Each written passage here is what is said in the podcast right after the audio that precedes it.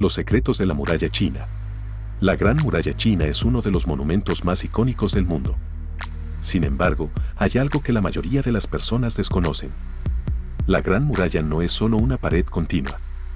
De hecho, es una serie de fortificaciones que incluyen paredes, torres de vigilancia y fortalezas construidas a lo largo de diferentes periodos históricos y por diferentes dinastías chinas.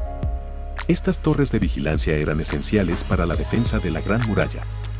Los soldados podían utilizarlas para detectar a los invasores y dar la alerta a los defensores de la muralla. Algunas secciones de la Gran Muralla, como la construida durante la dinastía Ming, incluyen fortificaciones y ciudadelas. Estas estructuras se utilizaban como base para el ejército y para el almacenamiento de alimentos y suministros.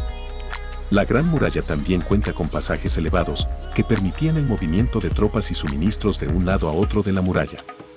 Además, la Gran Muralla también cuenta con puertas de entrada que permitían el acceso al interior de la muralla y al exterior.